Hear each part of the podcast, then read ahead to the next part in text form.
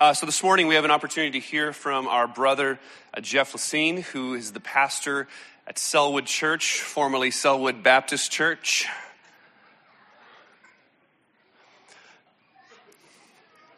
Jeff, uh, Jeff received his primary uh, ministry training from me, and he received his secondary training from Bethlehem Seminary and John Piper.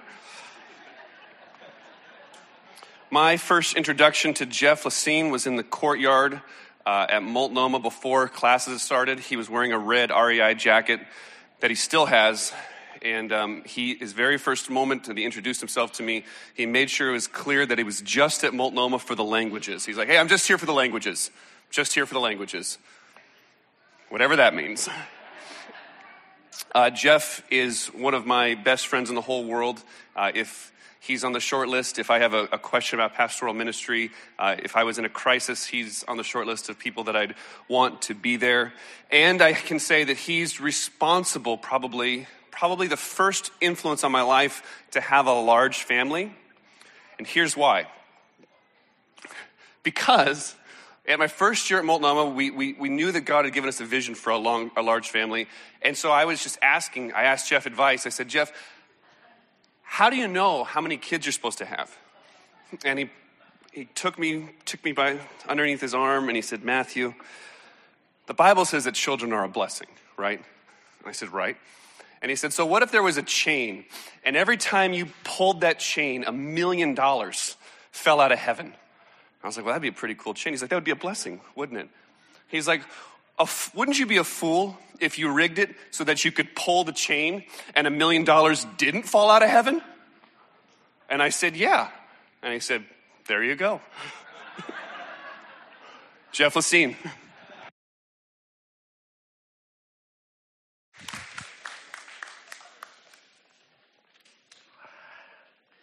I don't know if I remember all those stories exactly the same way, but it's good to be with you all. Um, it is always a privilege to be here with you and sharing God's word with you. And um, without anything further, though, I want to get right into uh, God's word, and we will we will uh, have some. Uh, after reading God's word, I will say a few words of introduction of just thank you from the church. But will you stand uh, with me uh, as I read to you from Exodus chapter 19? Verses 5 and 6. This is God's word. Now, therefore, if you will indeed obey my voice and keep my covenant, you shall be my treasured possession among all peoples. For all the earth is mine. And you shall be to me a kingdom of priests and a holy nation. These are the words that you shall speak to the people of Israel. This is God's word. Please be seated. Let's ask for a blessing from God that He would illumine His word to us, that He would make Himself known to us in His word. Lord, we do ask for grace. Lord, we don't want just knowledge added to us this morning. We don't want um, just our understanding uh, to grow, though we want those things. More than anything, we want you. We want more of you this morning. And we know, we believe that you grant us your very being, your very self in your word. You don't just give us knowledge or doctrine or theology, but you give us Jesus. And Lord, we pray that we would behold you with the eyes of our hearts. Lord, that we would see more of you, that as we peer through the, the glass dimly, that we would see a little bit more clearly, and that our lives would be forever changed, and you would be honored as you conquer us by your living and abiding word. We ask this in Jesus' name. Amen. I do um, first want to bring you a message of sincere gratitude and thanks from Selwood Church, along with its elders and deacons. Thank you for your continued investment in the ministry of our church. God has been blessing the work at Selwood in a number of ways, and uh, we can't measure the effective, effectiveness of a church in numbers. We can't measure the effectiveness of a church and, and how big the budget is or how many people are attending. And so I often like to ask pastors about their churches in terms of health and spiritual growth rather than numbers. And in those regards, I believe our church is prospering. The men and women of Selwood Church are growing in their love for God, their hunger for His Word, their treasuring of the gospel, and their obedience to Christ in all things. And that brings me encouragement. But I would be remiss if I did not also add that God has had us in a season of unusual encouragement, numerically speaking, as well. Uh, at, at the members' meeting last week, we initiated 16 new covenant members to the church um, and received, yeah, thanks be to God, and received uh, a, a, really encouraging financial report, just blowing away all, all expectations of what we, what we thought we were going to do as far as this last year financially. Um, and so we are thankful to God for that. Uh, and I want to tell you that these things uh, are possible, that, that God has done this through your work, through your partnership, through your giving and invest, the investment of your pastors, and um, the early help we received from Adam and Megan Triplett, and you're sending them to us and their investment in the work. Um, so thank you on behalf of Selwood Church for your continued partnership uh, in this good and wonderful work. Now that's enough about us. Now about you. Uh, we've been just keeping an eye on all the good and wonderful things that God has been doing among the gathering church. And it's been incredible to watch. This is an exciting time for your church. Congratulations, congratulations on the recent church merger. Praise God for that. I see God's hand all over that. Congratulations on the remodel at the new facility. It is looking incredible. Uh, just, I'm so encouraged as I, as I keep an eye on that, and I'm eager to see it finished, as I know you are eager to see it finished too. Um, what a strategic location God has given you there. I mean, for a strong gospel church to be in that location, praise God for that. Um, God has blessed you and He's given you much. He really is pouring out His blessings upon your church, and I really hope that all of you see that. I hope you see how much God is blessing the gathering church. I hope you feel immensely loved by God in Christ. I hope you are aware of the tremendous favor you are being shown by God in your ministry and mission to glorify Jesus on earth because we see it. We see it at Selwood Church. Other neighboring churches see it. Uh, the community sees it among you, and it is really encouraging. Uh, and in the midst of you being the recipient of such wonderful blessings at such a critical time of transition as a church, I want to ask you a question of critical importance. And I know this is a massive, really big picture question, but I want to ask it to you. Here it is. What kind of church does the gathering church want to be in coming years? Exactly what kind of church does the gathering church want to be in coming years? And I'll get a little bit more specific, specifically in regarding in regards to missions and discipleship, evangelism and discipleship. What kind of church do you want to be? Let me give you a few options. Is your aim as a church to help believers grow in holiness and obedience to Him? Or is your aim to reach the lost? Now, you, have to sort of choose one or other, don't you? No, I know a lot of you are saying, oh, come on, I know you're setting us up here. We want to do both, right? We're a both and church. We want to reach the lost and we want to see others grow in Christ. Of course, that's true. All of us want to say we aren't going to choose one or the other. We're a both and church. We seek out the lost and build believers up in their faith. That's a good answer. But as far as what you're really going to do well, what you're really going to put the focus on, we all know that there are churches that specialize in one or the other. When it really, we all know the right answers. We want to be a both and church. But we all, we also know that you can't give all of your energy to both. You have a limited amount of resources, you have a limited amount of energy. We all know that in practice, there are churches who are better at bringing in the unchurched, bringing those on the fringes, seeking out new converts, initiating the uninitiated. In these churches, there are frequent adult baptisms of new Christians and not mostly children of converts that are being baptized. And then there are churches who are better at teaching and instruction and discipleship and helping believers grow in obedience to Christ in all of life. There, there are just churches that are better at one than the other, and God does different things amongst different churches. You see, you can do discipleship really well, providing good Bible studies and small groups and proclaiming uh, and programming and fellowship times and prayer times intended to help believers grow in fervent affection and obedience to Christ. You can seek to grow in purity and holiness as a church, being faithful in the practice of church discipline striving to advance in your corporate and individual conformity to Christ in all things, or you can care about your neighbor. I know I'm making up a huge dichotomy that's only partially true.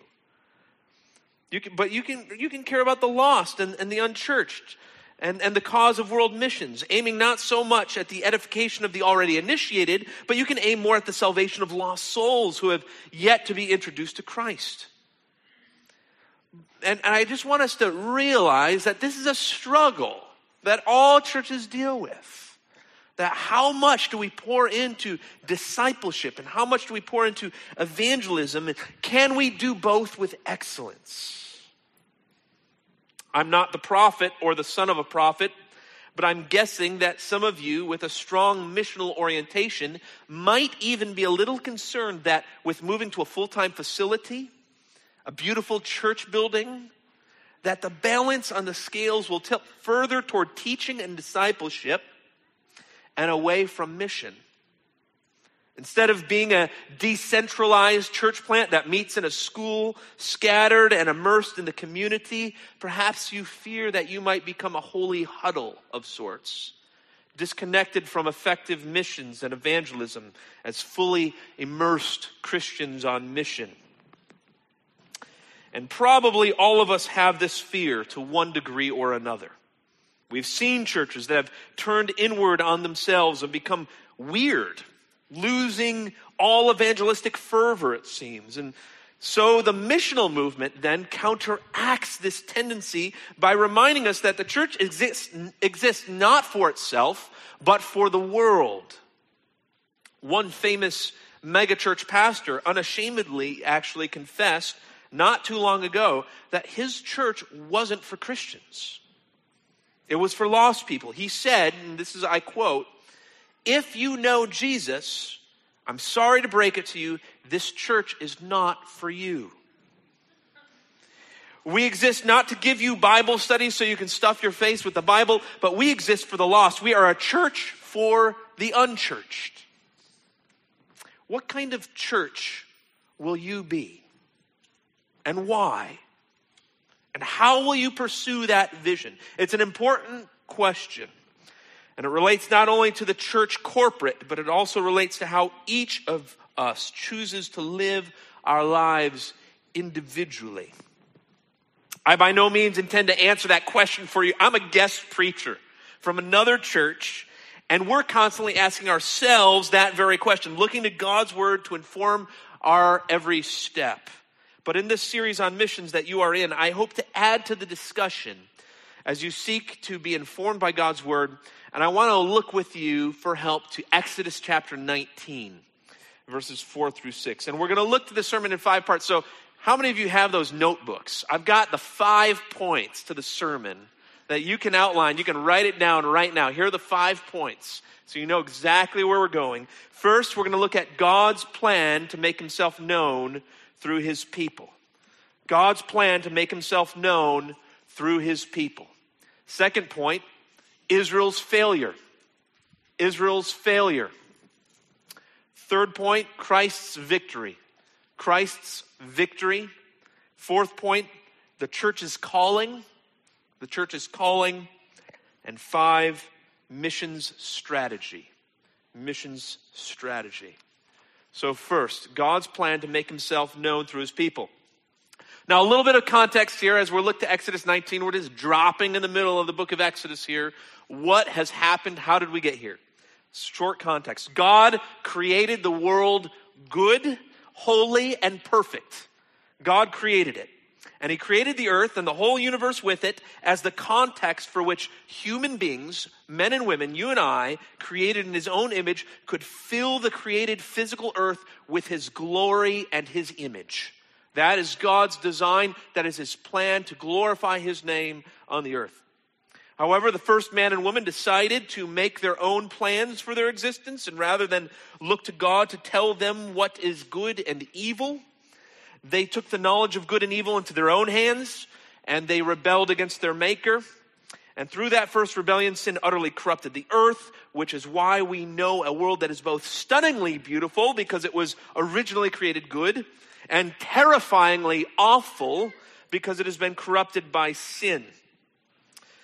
Now, fast forward a few thousand years and a few chapters in Genesis. In the midst of that downward spiral of corruption of sin on the earth, God speaks to a man in a pagan land from a pagan, godless family, and his name is Abram. God made precious and amazing promises to Abram effectively calling him out of that paganism and idolatry. And God promised Abram two really important things. And here are the two things he promised Abram one, that he would make a mighty and blessed nation out of Abram, he'd make him into a, a numerous peoples, a blessed nation. And second, that his offspring would bring unspeakable blessing to this world of curse. God was going to roll back curse through one of Abram's offspring. And all the nations of the world would, in fact, experience blessing through Abram's offspring. Fast forward again. Abram's descendants become a mighty and numerous people, numbering in the millions, under slavery in Egypt. God delivers this nation of Israel, Abram's descendants, from Egypt through the hand of a man named Moses. God leads Israel through Moses to a mountain, and that's where we're at in Exodus 19. He's going to make a covenant with the nation of Israel, the promised descendants of Abraham, who are presumably that people who will be that mighty and blessed nation who will bring blessing from God to all the nations of the earth. And so in our passage, God calls Moses up into the mountain and he speaks to Moses.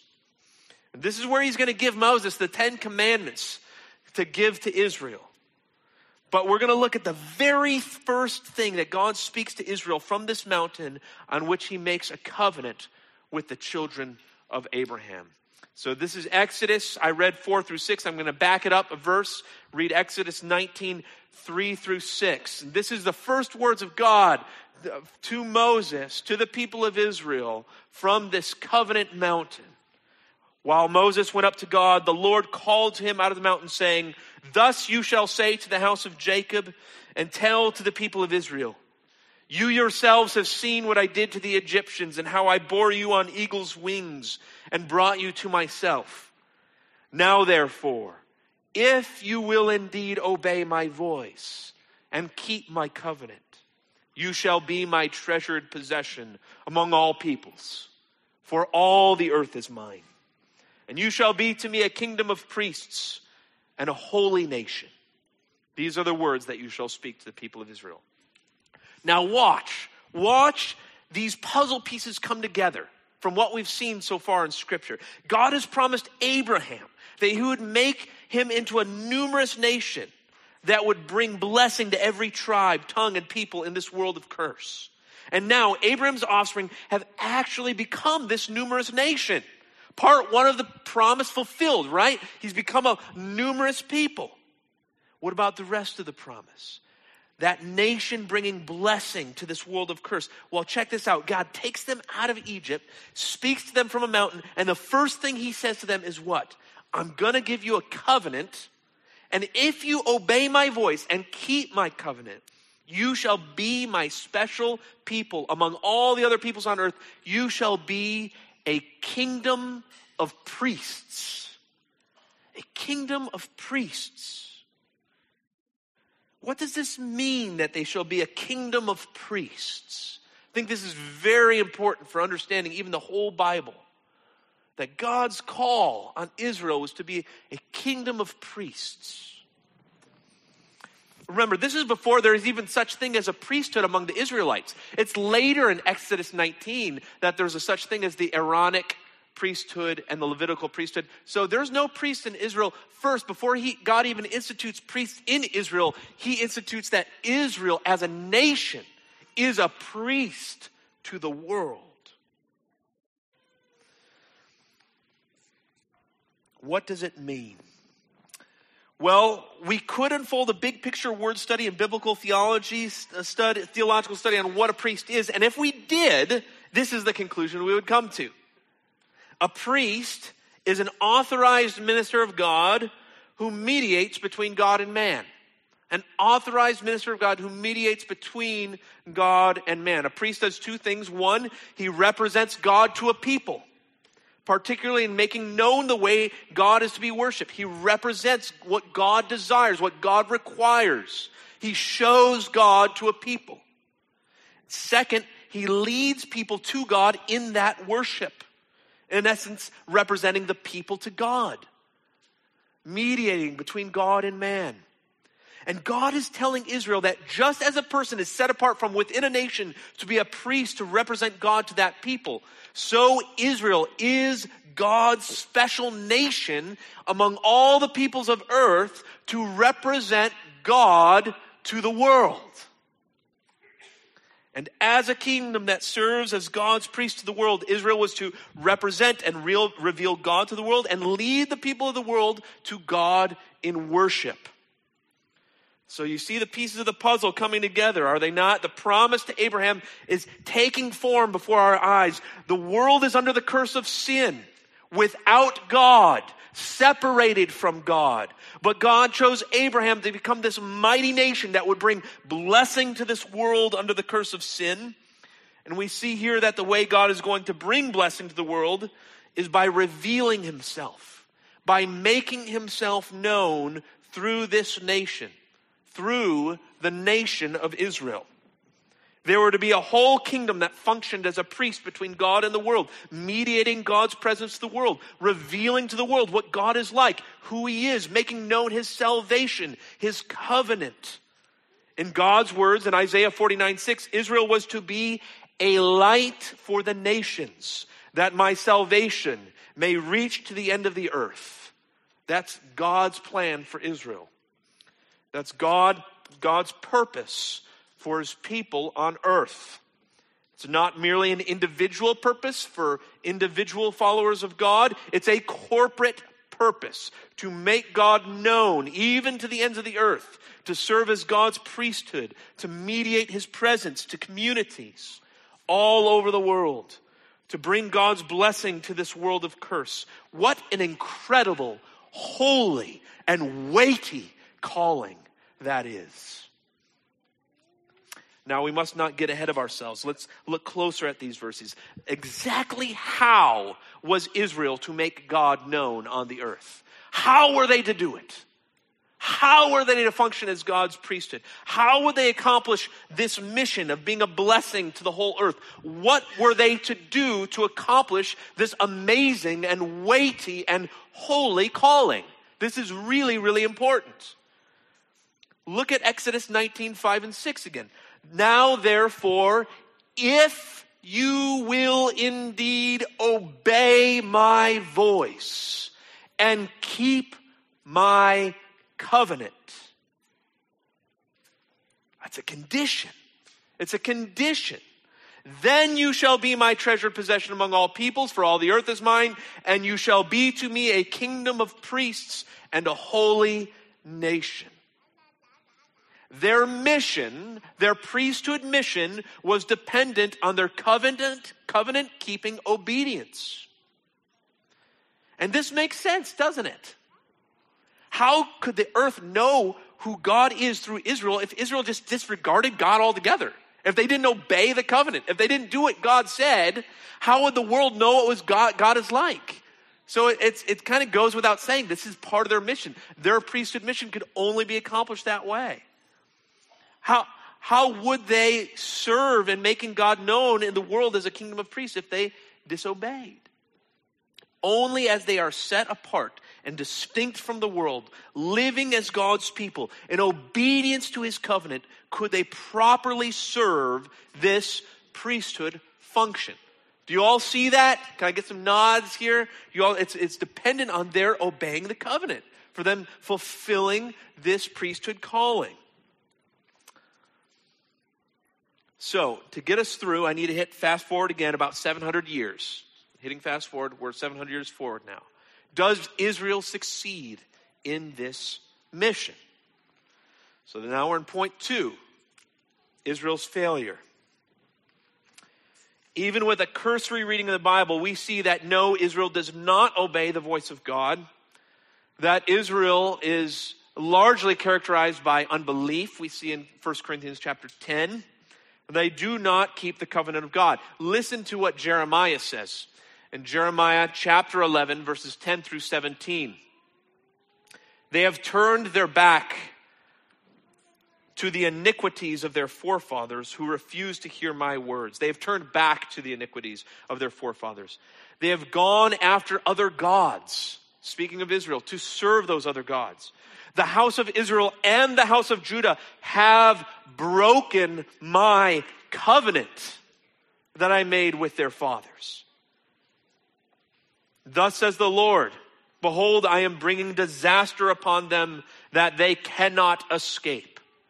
Though they cry to me, I will not listen to them. And it goes on and on. In 2 Kings chapter 18, 12, we learn that Israel is taken over by Assyria because they did not obey the voice of the Lord their God, but transgressed the covenant.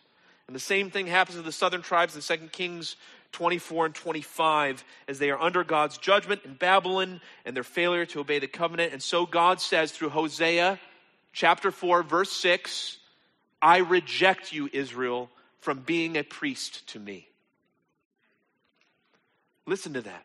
God says through Hosea, I reject my people from being that priest that I called them to be in Exodus 19. And yes, Israel's failure is bad. It's sad for Israel, right? They, they, were taken captivity by brutal nations of Assyria and Babylon. They were driven out of the land God had given to them. They endured the curses of God. It's all sad for them, right? But more than this, if we've been paying attention, we see that Israel's failure is bad news for the world. It's sad for all of us. Israel was called to be this nation of blessing to the world. They were called to be the kingdom of priests by which blessing would come to this world of sin and death and curse. Israel was to be this priest to the world that mediated and restored to the world a covenant relationship with God Almighty. But Israel failed, and the world is left outside of God without a witness without a representative to who God is, we are left without a priest. But, brothers and sisters, I'm going to share good news with you now. I just shared with you some very bad news, and here's some very good news. Here's the reason that we celebrate this morning. Here's the reason why we sing. We sing of Christ's victory in the midst of this death, in the midst of this terror and madness and disobedience, there was yet one offspring of Abraham, one faithful Israelite who would mediate God's presence to the world, who would obey God's covenant and fulfill God's purpose for the nation of Israel. This child of Abraham is the man Christ Jesus. Matthew 5 17, Jesus says he has come to fulfill the old covenant, to do what was left undone by Israel. And that is exactly what he did. He embodied the old covenant law from the heart. He obeyed God in every respect. He lived in conformity to the Father. Where Israel failed, Jesus succeeded. Israel failed their 40 years of testing in the wilderness. Jesus succeeded in his 40 days of temptation in the wilderness. And in and through his obedience to the Father, Jesus reveals God to us. John 14, 9, Jesus says, Whoever has seen me has seen the Father. He shows us what God is really like. He fulfills the priesthood role that Israel never fulfilled. The eternal Son of God came to the sin cursed earth, to this world of sin and failure. He came into your world of failure to obey God on your behalf. And He shows us the Father. And He brings us to the Father, reconciling us to God through His own blood. This is the gospel. This is what we celebrate. Hebrews 4:14. We have a great high priest who has passed through the heavens, Jesus, the Son of God. Hebrews 7:26 For it was indeed fitting that we should have such a high priest, holy, not when Israel was unholy, innocent when Israel was guilty, unstained when Israel was stained, separated from sinners when Israel was brought into the world of idolatry, and exalted above the heavens. Now, what does this have to do with the church? What does this have to do with my introduction? And what does this have to do with the mission of the church? One of the most misunderstood things about the gospel in churches today is that in the gospel, Jesus not only brings deliverance from the penalty of sin and justification, in, in, justification, but part of the promise of the gospel is that Jesus is delivering us from the power of sin in sanctification. He has created a new covenant people on earth who fulfill the priesthood function of Israel in Christ Jesus as God's chosen and precious people. So let's talk about God's the, the, God's calling on the church. The church is calling now. Point 4 here. Peter alludes to Exodus 19 verses 4 through 6 and 1 Peter 2 5 and 9. It was the scripture reading this morning. And it was rightly pointed out that that is all about holiness. It's all about a call to holiness so that the Gentiles would see and so that the church wouldn't be put to shame, so that Gentiles would see, the unbelievers would see who God is. 1 Peter 2 5 and 9, you yourselves, like living stones, are being built up as a spiritual house to be a holy priesthood, to offer spiritual sacrifices acceptable to God through Jesus Christ. You are a chosen race, it says in verse 9.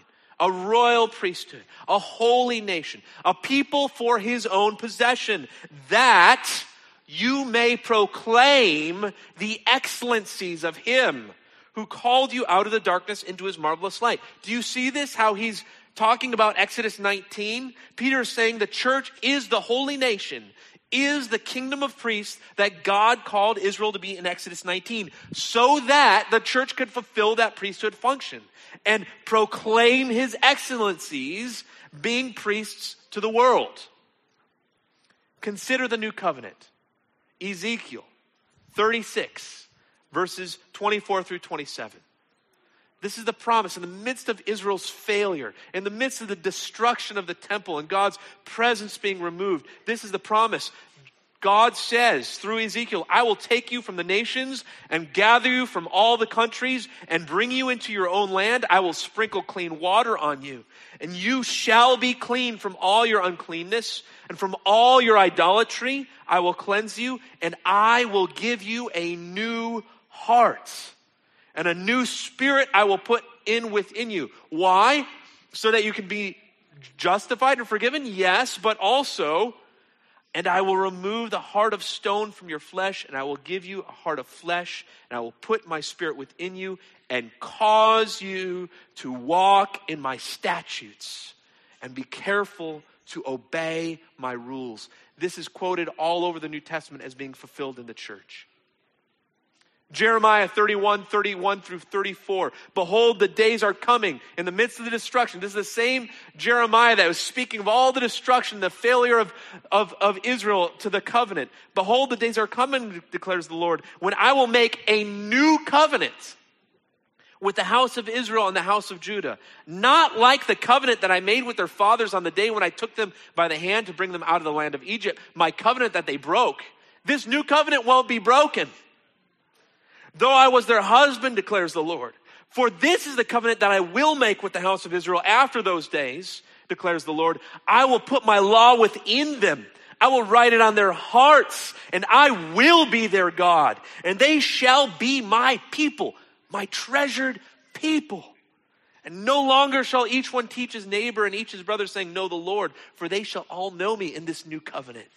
From the least of them to the greatest, declares the Lord. For I will forgive their iniquity and I will remember their sin no more. This new covenant is the covenant that Jesus says we celebrate around the Lord's table. He spoke of that new covenant. He said is inaugurated in his blood before he went off to the cross. He said, This is the new covenant in my blood. That's what we're going to celebrate after this. This is the new covenant that Christ initiated with his blood. It gives us new hearts and enables us to walk. It's a covenant that will not be broken. A covenant of forgiveness, yes, but a covenant where obedience is enabled by the power of the Spirit. And in this new covenant, the church is enabled through Christ to fulfill Israel's priesthood purpose to the world. In Revelation 1 6, John the Revelator says that Jesus loves us and has freed us from our sins by his blood and made us a kingdom of priests to our God. So, now in the remaining minutes, eh, that's all the theological background for the application to consider what this means for us, what it means for the church. I want to urge you to consider the practical significance of these very weighty spiritual realities because not every organization that carries the name church is fulfilling their priesthood mission. Even though we are promised that we that the new covenant will not be broken. Why is that? I fear that just like Israel, many so called churches fail to be distinct from the world in any measure. They are perhaps good communities where friends are made and philanthropic efforts advanced. But in many churches, there is not supernaturally empowered obedience springing from the gospel. There's no transformation and deliverance from sin that authenticates the reality that the free gift of Christ's justification has been received by faith. And this relates directly to our mission strategy. Our final point on mission strategy.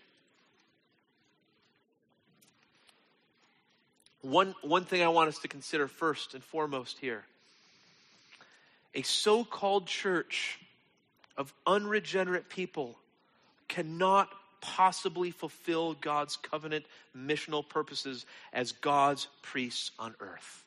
Now, I don't want us to take that for granted. I want us to think about that. Our churches need to think about that. A church that lacks the practices of church membership and discipline, that fails to make any distinction between who is the church and who is the world, is not set apart as priests to God. There is no distinction. Really? Church membership and discipline? Those slow down the progress of evangelism and missions, don't they? They, they might even seem antithetical to the cause. They're so exclusive, they're so cumbersome, so mechanical. We don't want to be a cloistered group. We want to be the hands and feet of Christ. Let's stop playing church and let's get out in our communities being the hands and feet of Christ, right? I mean, I can relate to those sentiments. I want to be the hands and feet of Christ. The only thing is, unconverted people can't really be the hands and feet of Christ. They can be really nice and even sacrificial philanthropists. They can give lots of money to charity, even to the church. They can even care for the poor. But they can't be the living witness to Jesus that this world so desperately needs. So the practice, do not see any longer the practice of membership and church discipline as antithetical to the cause of evangelism and missions. It is absolutely essential to it.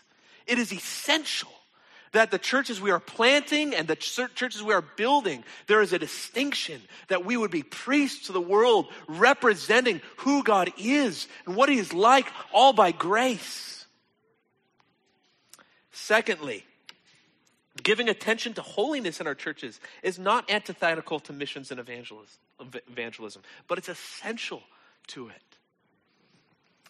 Hebrews 3, 3.12, take care, brothers, lest there be in any of you an evil, unbelieving heart. Yes, so that no one would tempt you away from the living God, but also for the world's sake. We need to be holy. We're called to be holy, that we would be a witness to the world as a kingdom of priests to God on earth. Because we care about the lost, we care about the holiness of our churches. It is not hypocritical.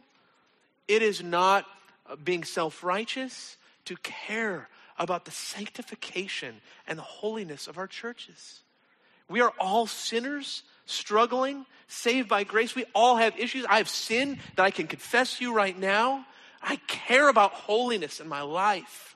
I care about the holiness of Sellwood Church. I care about the, the holiness of the gathering church, and I hope you do too, for the sake of the lost.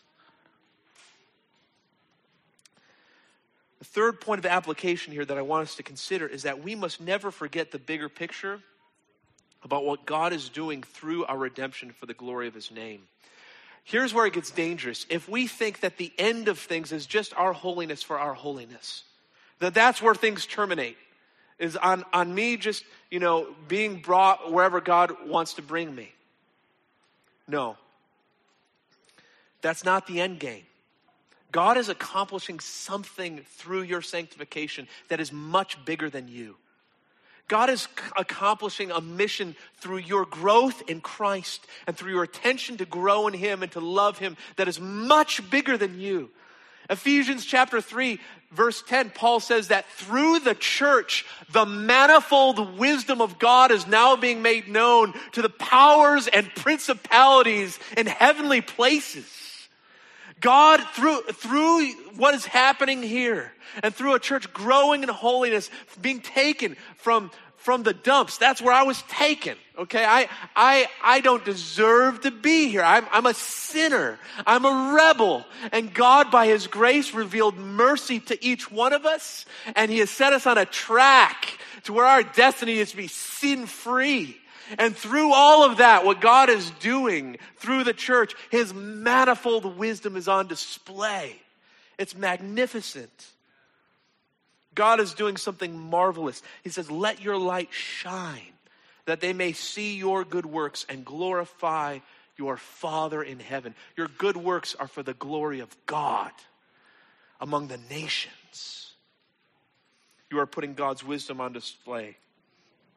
So I ask, what kind of church do you want to be? What kind of people do you want to be? And I want to leave us with just thinking about this in the cause of missions, in the cause of evangelism, which we should be fired up about. Don't be afraid or ashamed to be God's people, to be His people, to be set apart for Him, for the world's sake, for His glory and know always that this is only possible through the gospel of Christ, which was the centerpiece of what we talk about. Jesus, that great high priest, the new covenant inaugurated by his blood.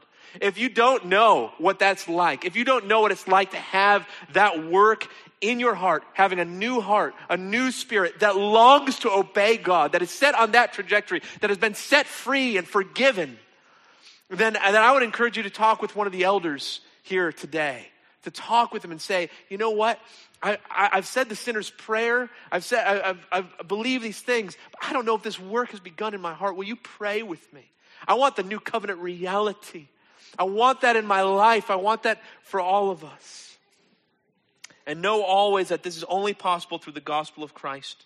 Do not attempt to make this happen as Israel did, apart from the enabling gift of God in Christ Jesus. He will forever be our high priest so that we might be his priests to the world. Will you pray with me? Lord, we thank you. We thank you for this call.